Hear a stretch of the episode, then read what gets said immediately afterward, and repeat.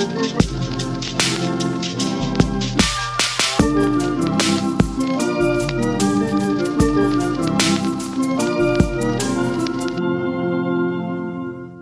привет! Это подкаст «Воснецов и Аленушка» и я его ведущая Аленушка Поднебенная, искусствоведка и музейщица. Здесь мы будем разбираться в известных сюжетах из истории искусства, больше узнавать об их контексте и выяснять, почему же это важно. В первом сезоне я хочу поговорить о современном искусстве и через популярные произведения попытаться понять, как так вышло, что искусство перестало быть гармоничным и красивым. Но сразу возникает вопрос, откуда мы вообще начинаем отсчитывать современное искусство? На этот счет, в общем-то, есть разные мнения. Для нас в России точкой отчета часто становится русский авангард, который возник в начале 20 века, когда искусство становится абстрактным и отходит от форм реального мира. В то же время многие искусствоведы считают, что современность начинается еще раньше, во второй половине XIX века, когда во Франции зародился импрессионизм, который сильно раздвинул границы приемлемого в искусстве. Однако немало тех, кто утверждает, что современное искусство начинается даже не с импрессионистов, а с их главного идейного вдохновителя, героя нашего сегодняшнего выпуска Гюстава Курбе. Что же такого особенного сделал Курбе, чтобы считаться первым современным художником? Дело в том, что он впервые стал сознательно использовать искусство как провокацию и политическое заявление. Он придерживался социалистических взглядов, всячески издевался над представителями государства и высшего общества и писал, по его словам, только то, что мог увидеть собственными глазами. Курбе начинает изображать простых, неидеализированных крестьян и рабочих на масштабных полотнах, которые традиционно предназначались для религиозных и исторических сюжетов, что вызывает невероятные скандалы. Кроме того, он известен за свои эротические и даже порнографические полотна, выходившие за любые допустимые рамки приемлемого в обществе. Но давайте обо всем по порядку. Итак, наш герой Жан-Дезире Густав Курбе родился в 1819 году в провинциальном городке Арнан на востоке Франции. Его отец владел виноградниками, и семья, в общем-то, была достаточно обеспеченной. Но что интересно, дедушка Курбе был героем Великой Французской революции, поэтому в доме у них преобладали явные антимонархические настроения, что сильно повлияло на мировоззрение будущего художника. Искусством он начал увлекаться довольно рано, и первыми моделями для него служили его собственные сестры. Но, как это часто бывает, у родителей на мальчика были совсем другие планы. Сначала Курбе отдали в семинарию, как раз-таки в Арнане, но уже там у нашего героя стал проявляться сложный характер и презрение к авторитетам. Писали, что он вел себя так ужасно, что никто не брался отпускать ему грехи. В возрасте 18 лет он поступает по настоянию папы в коллеж Рояль в городе Безансон. Это учебное заведение, которое должно было подготовить его к дальнейшему юридическому образованию. Да-да, по классике его родители хотели, чтобы Курбе стал именно юристом. Но параллельно с этим он посещает занятия по живописи в Безансонской академии, где берет уроки у ученика знаменитого французского художника Жака Луи Давида. В 1839 году, когда Курбе было 20 лет, он отправляется в Париж – пообещав папе, что будет изучать юриспруденцию. Но, конечно, своевольный юноша нарушает свое обещание и начинает учиться в мастерской у художника Карла Штейбена, который, кстати, был выпускником Санкт-Петербургской академии художеств, и его мастерская в Париже была очень популярна. Тут наш герой снова понимает, что он слишком свободолюбив для того, чтобы находиться в рамках какой-то системы. И поэтому формальное художественное образование — это точно не для него. Зато ему очень нравится заниматься самостоятельно. Он активно посещает Лувр, где внимательно изучает работы испанских, голландских и французских мастеров которые потом очень сильно скажутся на его творчестве. И мы это с вами еще обязательно увидим. Сначала Курбе увлекается литературными сюжетами и пишет несколько живописных работ, на которые его вдохновили произведения Виктора Гюго, и Жорж Санд, самых знаменитых, наверное, писателей Франции того времени. Но довольно скоро Курбе от этого отказывается, предпочитая таким сюжетом изображение реальной жизни. И здесь мы постепенно начинаем подбираться к тому, что же такого революционного было в творчестве Густава Курбе. Но давайте сначала дадим немного контекста.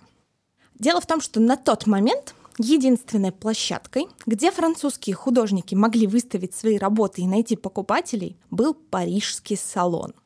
Салон — это официальная выставка Парижской академии изящных искусств, которая проходила каждые два года и как бы показывала самое свежее, самое актуальное французское искусство.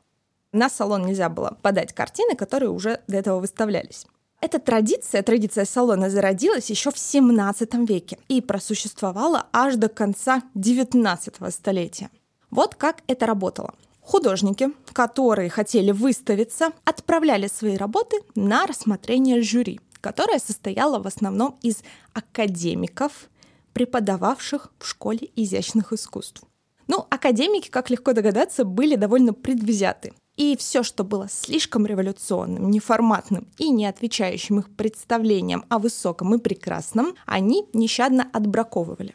Эти же люди обычно определяли, как развесить работы на выставке, а это, кстати, очень важно. Представьте, тогда картины развешивали не на расстоянии, как сейчас, а вплотную друг к другу на всем пространстве стены, от пола до потолка. Соответственно, те работы, которым не повезло оказаться где-нибудь в углу или под потолком, зрители и в том числе потенциальные покупатели просто не замечали. Например, вот помните знаменитую картину Теодора Жирико «Плод медузы»?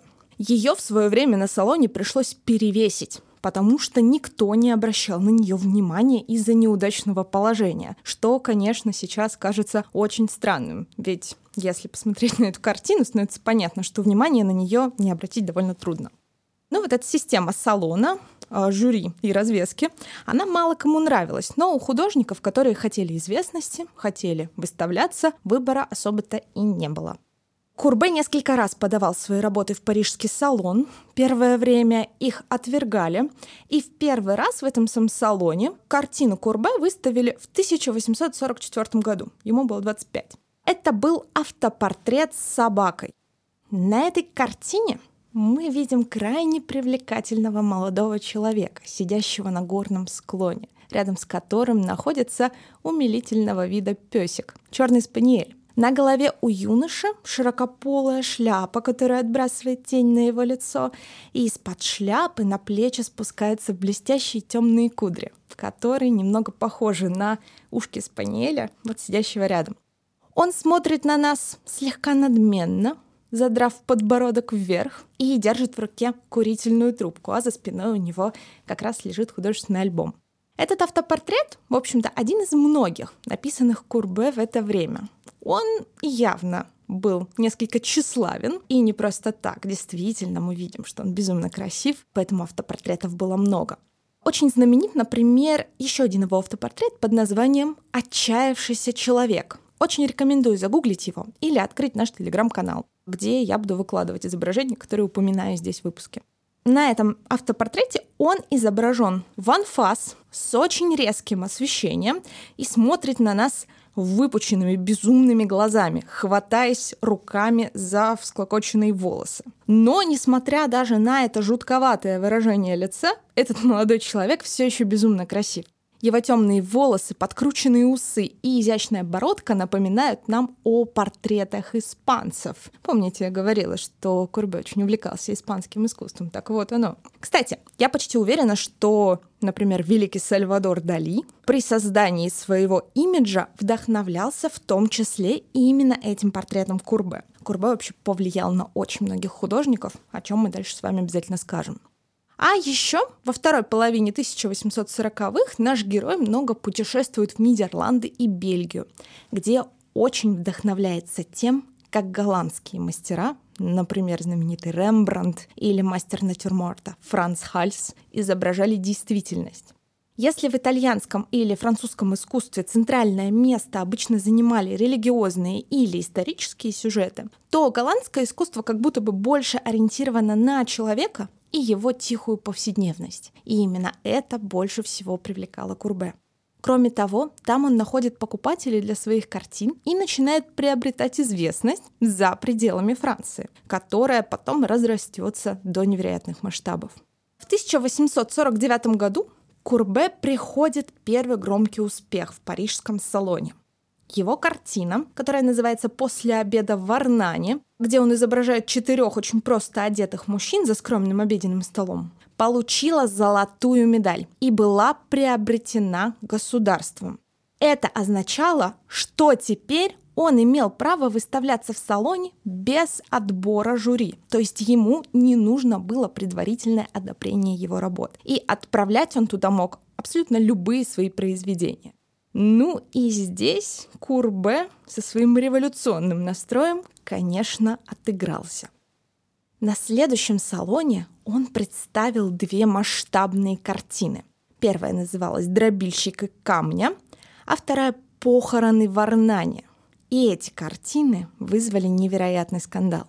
Это, можно сказать, его программные произведения, через которые он выражает свою художественную и политическую позицию. И на них мне хочется остановиться подробнее. Но чтобы понять, чем же они так взбудоражили публику, стоит в общих чертах пояснить, что из себя представляло, ну, так называемое мейнстримное искусство того времени. В первой половине XIX века наибольшей популярностью обладал романтизм. Это художественное направление, для которого в центре внимания был сложный внутренний мир человека, его чувства, эмоции, его фантазии. И романтические герои всегда в какой-то степени идеализированы, а их мир тщательно выстроен и продуман художником. Романтизм неизбежно транслирует нам красоту — и в природе, и в персонажах, даже если художник изображает какие-то сложные трагичные сцены. Вспомните, например, задумчивых молодых людей, глядящих в туманные дали на картинах немецкого художника Каспара Давида Фридриха, или прекрасную фигуру свободы, ведущий народ на знаменитом полотне Эжена Делакруа несмотря на то, что она стоит на горе трупов, которые выглядят совсем не так привлекательно, все равно эта фигура во многом идеальна. Мы смотрим на ее пропорции, на ее обнаженную грудь, и она нам транслирует вот это представление о красоте. Курбе же предлагает зрителю что-то совершенно другое. Вместо мира грез он показывает нам обыденность, очень непричесанную, неприукрашенную, ту реальность, которая совсем не обязана нравиться благородной парижской публике. Так вот, возвращаемся к картинам, которые я упомянула. На первой из них «Дробильщики камня» мы видим двух рабочих, расположенных к нам в полоборота. Один старый, другой помоложе. Они занимаются крайне тяжелым монотонным трудом, дробят щебень, который потом будет покрывать парижские улицы. Тогда шла масштабная перестройка Парижа, он стал превращаться в просторный, современный город, и вот эти вот щебеночные дороги были очень популярны, несмотря на то, что сейчас они в нас вселяют настоящий ужас. На этих самых рабочих грязная, изорванная одежда, которой художник как бы тычет в лицо богатым обеспеченным парижанам, которые пришли в салон посмотреть на искусство. Более того, Курбе как будто вообще не заботится о выстраивании гармоничной композиции. И вся картина выглядит так, как будто это какой-то моментальный снимок, такая вырезка из действительности. Судя по всему, это сделано специально, так как сам Курбе писал, что увидел эту сцену из окна повозки. Многие говорили, что у него была удивительная зрительная память, и он довольно точно мог воспроизвести то, что видел лишь единожды. И действительно, художник много раз это показывал. Кроме того, он пишет довольно грубо, пастозно и как будто бы даже щеголяет этим. На картине мы не видим лиц этих рабочих, поэтому эти фигуры могут олицетворять вообще всех людей, вынужденных заниматься изнуряющим, тяжелым трудом изо дня в день.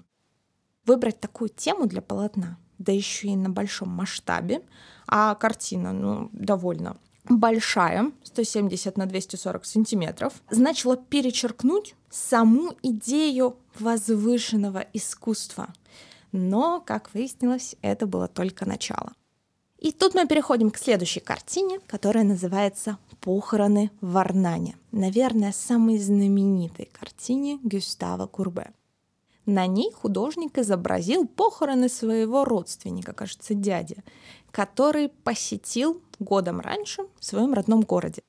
На первом плане мы видим разрытую могилу, около которой лежит череп, и у которой в траурных одеждах стоят люди, которые реально пришли на эти похороны. То есть это не специально приглашенные натурщики, которые позировали Курбе для этой картины, а это те люди, вид которых он запомнил и которых он знает лично.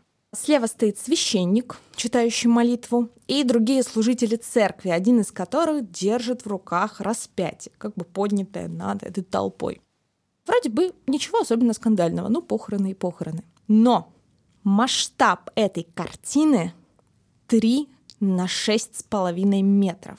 Она абсолютно гигантская, и раньше такой масштаб использовался только для религиозных или исторических картин. А тут на вот этом гигантском полотне зрителям показывают обычные провинциальные похороны. Историк искусства Сара Фонс писала об этой картине. В Париже похороны оценили как произведение, вписавшееся в великую традицию мировой живописи, как выскочка в грязных ботинках, ворвавшаяся на благородную вечеринку. А еще эта картина показала огромный разрыв между жителями Парижа и французских провинций.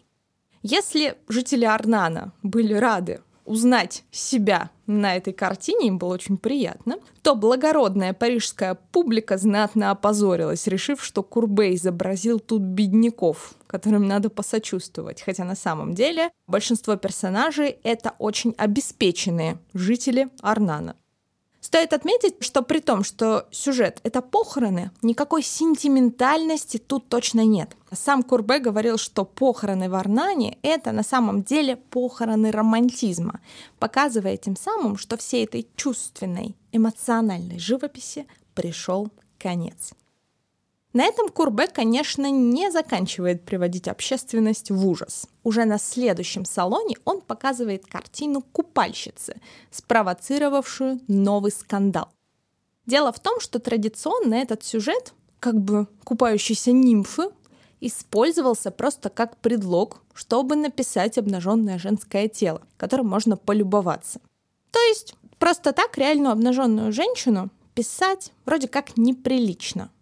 Но если это античный сюжет, то пожалуйста. Но здесь вместо прекрасной нимфы мы видим женщину с грузным, дородным, крайне реалистично написанным телом. Каждая складочка на ее коже просматривается очень хорошо. Она стоит к нам спиной на фоне лесного пейзажа, ее широкие бедра едва прикрыты сползающей вниз тканью, которой обмотана ее фигура. И когда критика и публика увидели эту картину, они невероятно возмутились. А император Наполеон III, по слухам, так разозлился, что ударил картину хлыстом. Художник Жен де Лакруа, который в целом хорошо относился к Курбе, возмутился дерзостью картины. Он сказал, вульгарность форм была бы еще терпима, но вульгарность и бесполезность замысла – вот это действительно отвратительно. То есть, понимаете, да? Публика хотела снова прекрасную, идеализированную женскую фигуру без одежды, а Курбе им говорит, вот, смотрите. Но чем больше вокруг Курбе было скандалов, тем сильнее росла его популярность. Его называли и гением, и ужасным социалистом, и дикарем. Он сам строил себе крайне противоречивый имидж. С одной стороны, он показывал себя как бы таким необразованным наивным провинциалом, который ничего не понимает. А с другой стороны, его смелые заявления журналистам, его попытки отражать в своих произведениях собственную жизнь, принесли ему репутацию гордого и крайне тщеславного человека. И он это, в общем-то, признавал. В 1855 году когда Курбе было всего 36, это все еще довольно молодой возраст для художника, происходит крайне важное событие, наверное, самое важное в жизни Курбе. Это событие – Всемирная выставка в Париже. Всемирные выставки тогда только появились. Это была вторая по счету. И они использовались странами, чтобы демонстрировать свои достижения в разных сферах, в основном в технологиях, и создавать красивый образ прогресса. Это что-то вроде Олимпийских игр, только в сфере индустрии и культуры. И всемирные выставки проводились тоже раз в 4 года. Самая первая такая выставка прошла в Лондоне в 1851 году, и, насколько я знаю, они продолжаются до сих пор. Выставка в Париже длилась полгода. На ней было представлено 30 стран, а посетило ее больше 5 миллионов человек, которые съезжались туда из всех европейских государств, что дало огромный буст развитию Парижа как туристического города и как раз наложилось на вот эту самую парижскую перестройку и превращение его в такой современный модернизированный город. Так вот, Парижская выставка 1955 года была первой, на которой появился художественный отдел – до этого прагматичные англичане, устраивавшие предыдущую выставку, не включили туда такой отдел, а показывали в основном технологии. И вот среди французских художников был объявлен конкурс. На конкурс представили примерно 8 тысяч работ. И отобрана для выставки была примерно четверть из них. Были, конечно, представлены величайшие французские художники, такие как Энгер и Делакруа, чьи картины висели прямо отдельными блоками на этой выставке. Курбе хотел того же. Он предоставил на конкурс 14 работ, среди которых были как раз-таки похороны в Арнане и еще более гигантская картина «Мастерская художника», которую он написал специально для выставки. О ней мы сейчас еще поговорим. Приняли почти все работы, кроме вот этих гигантских картин и еще одного портрета. И это Курбе очень сильно не устроило. И он снова решается на свой очередной радикальный жест. Курбе просит у одного из своих спонсоров огромную сумму денег, чтобы арендовать участок, который находился рядом с художественным отделом Всемирной выставки.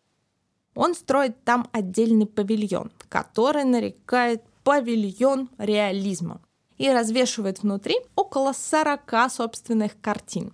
Кстати, те работы, которые приняли на Всемирную выставку, он не забрал, и они, получается, висели в соседнем здании. А еще его выходка была по факту незаконной, так как он не получил государственного разрешения на эту выставку. Но, в общем, нашему герою было абсолютно все равно.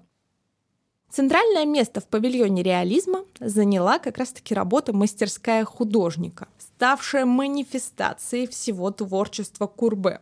Он очень старался написать ее к дедлайну, как раз к приему работ на выставку, несмотря на то, что он заболел желтухой, лежал в горячке, но тем не менее картину он закончить все-таки успел. Это, честно говоря, очень странная картина, и я не уверена, что можно до конца разобраться, что на ней вообще происходит. Но давайте мы все-таки попробуем. Для начала вот полное название этой картины. Мастерская художника, реальная аллегория, подводящая итог семи годам моей художественной и моральной жизни. Уже чувствуется замах, да?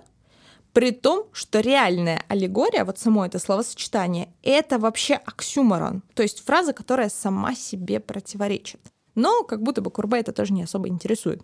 Выглядит картина так. В центре, за мольбертом, в полоборота сидит сам художник, демонстрируя нам свою роскошную ассирийскую бороду. Он находится в своей парижской студии. На стенах висят как раз его картины. Но пишет он пейзаж своих родных мест. И именно вот этот пейзаж находится перед ним на мольберте. При этом справа от Курбе стоит обнаженная натурщица, которая слегка прикрывается тканью, в то время как ее платье лежит на полу, прямо у ее ног. Уже странно. Зачем она здесь, если он пишет пейзаж? С другой стороны Мольберта стоит маленький мальчик, который глазеет на картину, а в ногах у него играет очень милый белый котик. Это все только центральная часть картины, и по обе стороны от нее находятся толпы фигур. И давайте разберем их по порядку. Справа от Мольберта у нас находятся хорошо одетые люди, которые, вероятно, относятся к миру искусства. Вот, например, очень справа у стенки читает книжку поэт Шарль Бадлер, явно списан из более раннего портрета, тоже написанного Курбе. Кроме Бадлера, там можно идентифицировать известного арт-критика Шанфлери, который писал отзывы на работы Курбе, коллекционера Бруяса и еще нескольких людей, которые как-то невнятно там толпятся. С левой стороны еще интереснее. В тени Мольберта находится как будто бы распятый человек, который на самом деле вообще-то является манекеном.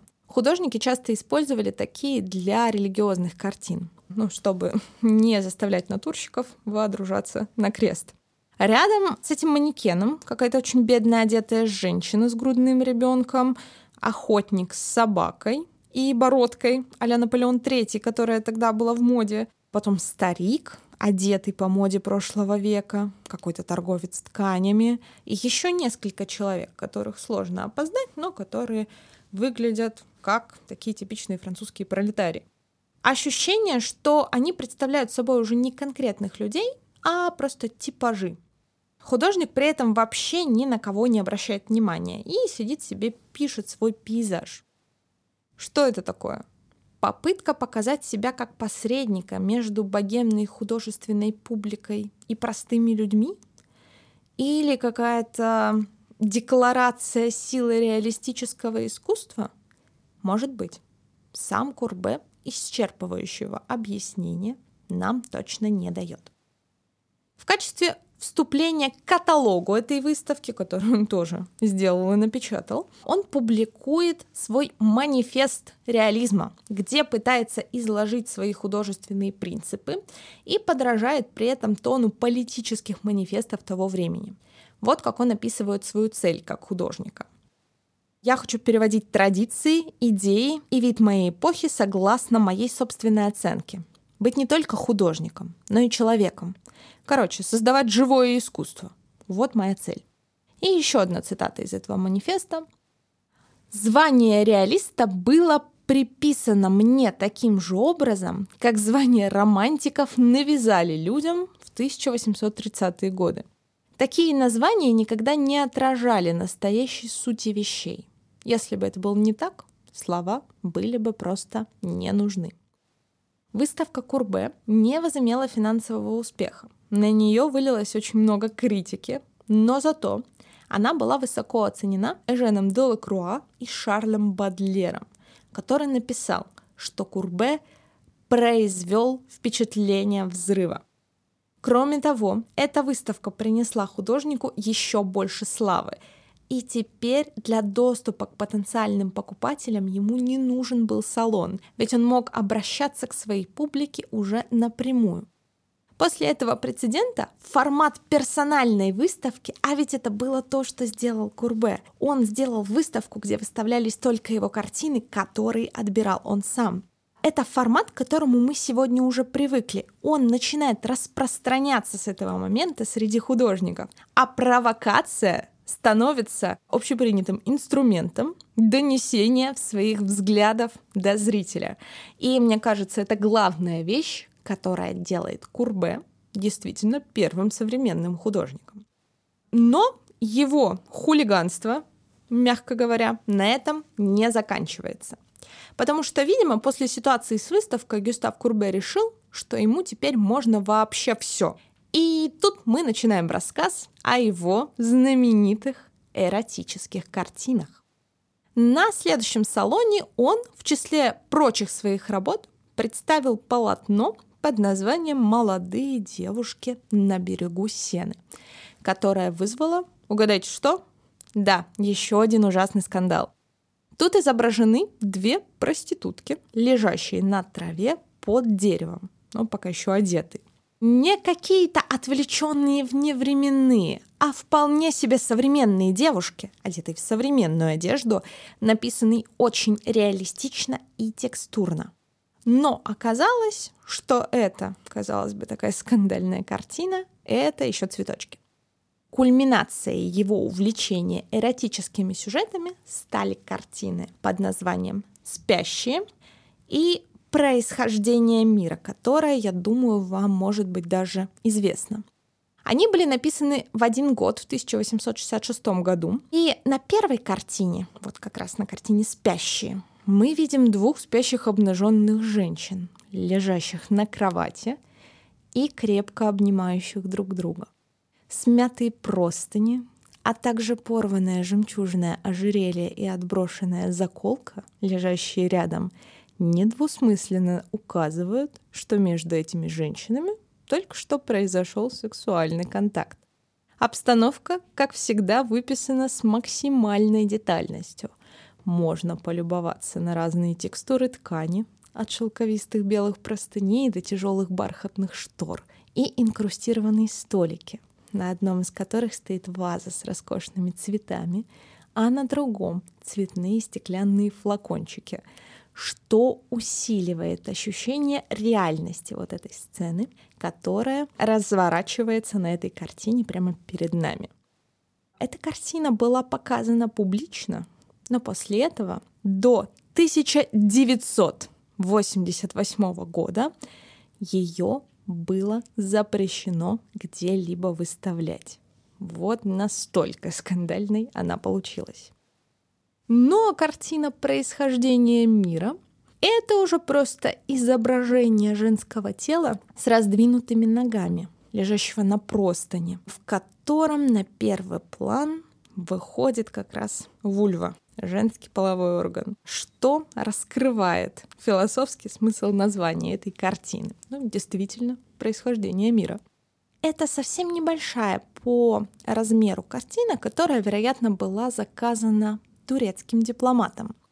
Лица женщины мы там не видим, но есть целые статьи, посвященные установлению личности натурщицы. Они, кстати, довольно интересные, очень рекомендую почитать. Сейчас эта картина свободно выставляется в музее Арсе, но, как вы можете догадаться, тоже долгое время ее было запрещено где-либо открыто показывать, потому что это ведь настоящая порнография. Очень многие искусствоведы пишут о том, что, мол, эта женщина раздвигает ноги, как бы приглашая зрителя в свое лоно. Мне такая трактовка, конечно, не очень нравится. Но для Курбе, наверное, абсолютно нормально. Еще у нашего героя были сложные отношения с властью. И тут я хочу вам рассказать о двух эпизодах столкновения с властимущими, которые с ним произошли. Первый эпизод связан с тем, что государство однажды предложило заказать у него картину на любой сюжет, который он только захочет, но с условием утверждения эскиза. На самом деле это беспрецедентное предложение.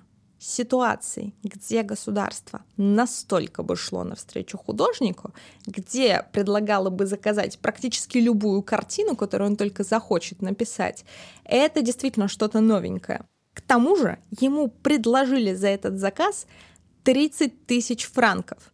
Мне проблематично сейчас перевести это на знакомые нам деньги, но знаете, что это очень-очень и очень много. То есть это сильно превышало не то что годовое, наверное, трехгодовой доход обычного человека. Но Курбе отказывается. То есть он приходит на встречу с представителем государства и там говорит, что, в общем-то, он не заинтересован в этом предложении. И когда ему бросают в ответ на это, что вы, господин Курбе, гордец, он отвечает, а вы не знали? Я вообще-то самый гордый человек во Франции.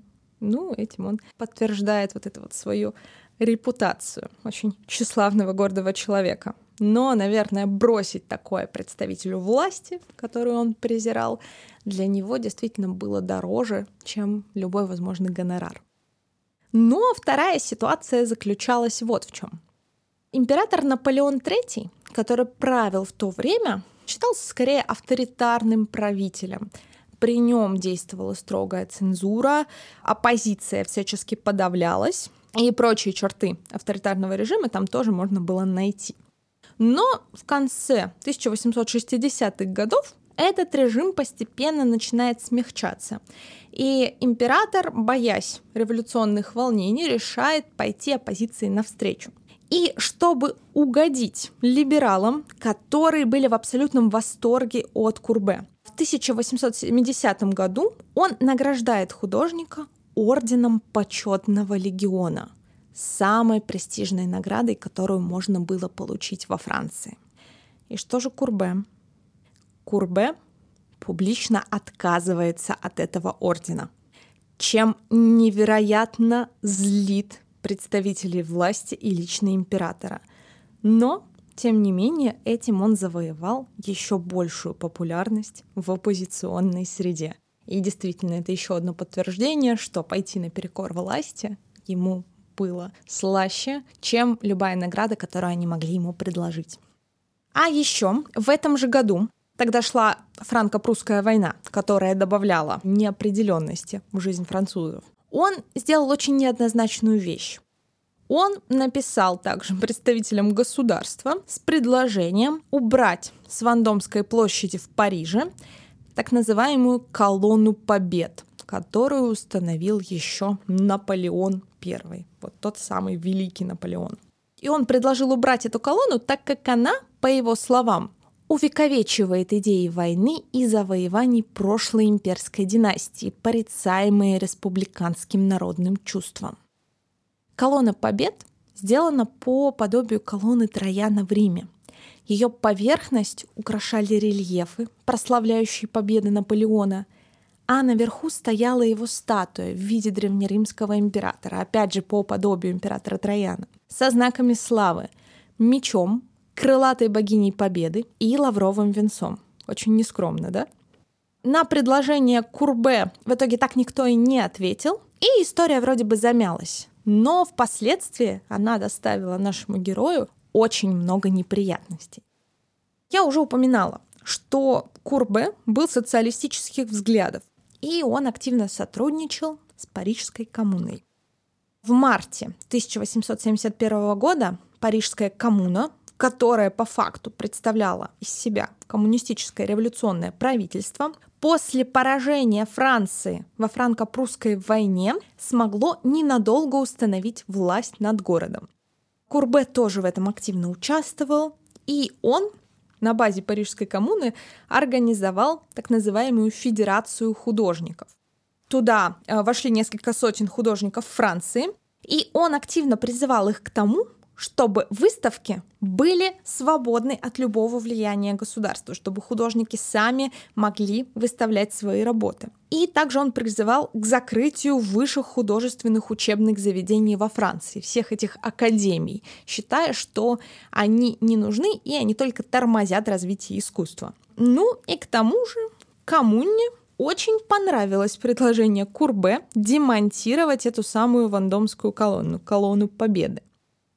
Один из биографов Курбе, тем не менее, назвал его диссидентом по природе, так как вскоре у него появились разногласия с большей частью парижской коммуны. И он вроде бы даже вышел из коммуны после ареста его близкого друга.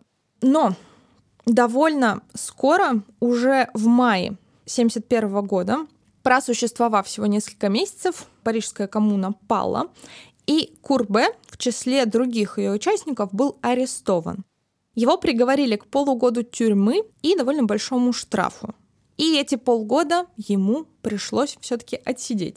Во время заключения он не переставал писать и написал там очень много натюрмортов.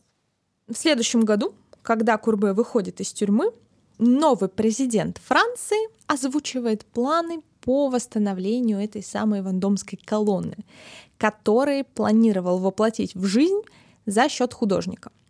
Курбе, боясь банкротства, вполне разумно, был вынужден бежать в Швейцарию, где его очень хорошо приняли как популярного художника и главу реалистической школы. В это время он стал часто рисовать пейзажи, а еще рисовал форель. Форель — это рыба, мигрирующая между пресными и солеными водоемами, которая для него стала как бы аллегорией художника в изгнании, который тоже должен мигрировать.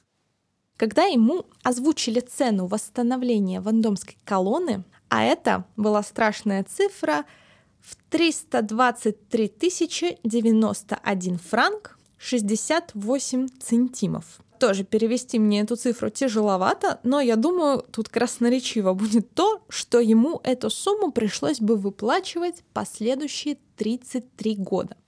Тогда он понял, что во Францию вернуться уже не сможет, потому что таких денег у него просто нет.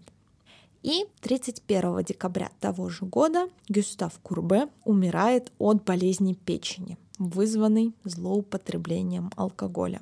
Все-таки эмоционально его изгнание ему было переносить очень тяжело.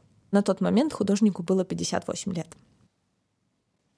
Курбе оказал огромное влияние на развитие европейского искусства. Им вдохновлялись импрессионисты, кубисты, такие художники, как Поль Сезанн, Уистлер, многие более современные мастера. Вообще этот список можно вести очень-очень долго. Курбе создал новый образ художника, который для нас уже стал, по сути, нормой. Это такой чудаковатый интеллектуал-провокатор, пытающийся скандализировать публику и вложить в свои произведения социальный, политический и философский посыл. Он как-то писал «Я всегда жил свободно, так дайте мне и закончить мою жизнь свободным. Когда я умру, пусть обо мне будет сказано. Он не принадлежал ни к какой школе, институции, академии и менее всего к какому-либо режиму, кроме режима свободы. На этом все. С вами был подкаст Васнецов Аленушка. Обязательно подписывайтесь, ставьте оценки в подкаст-приложениях и пишите свои вопросы и комментарии мне в Телеграм. Ссылку я оставлю в описании. Также напоминаю, что в телеграм-канале Васнецов и Аленушка я выкладываю дополнительные материалы и картинки к выпускам, так что на него тоже очень рекомендую подписаться. Спасибо вам, и я надеюсь, до встречи! thank you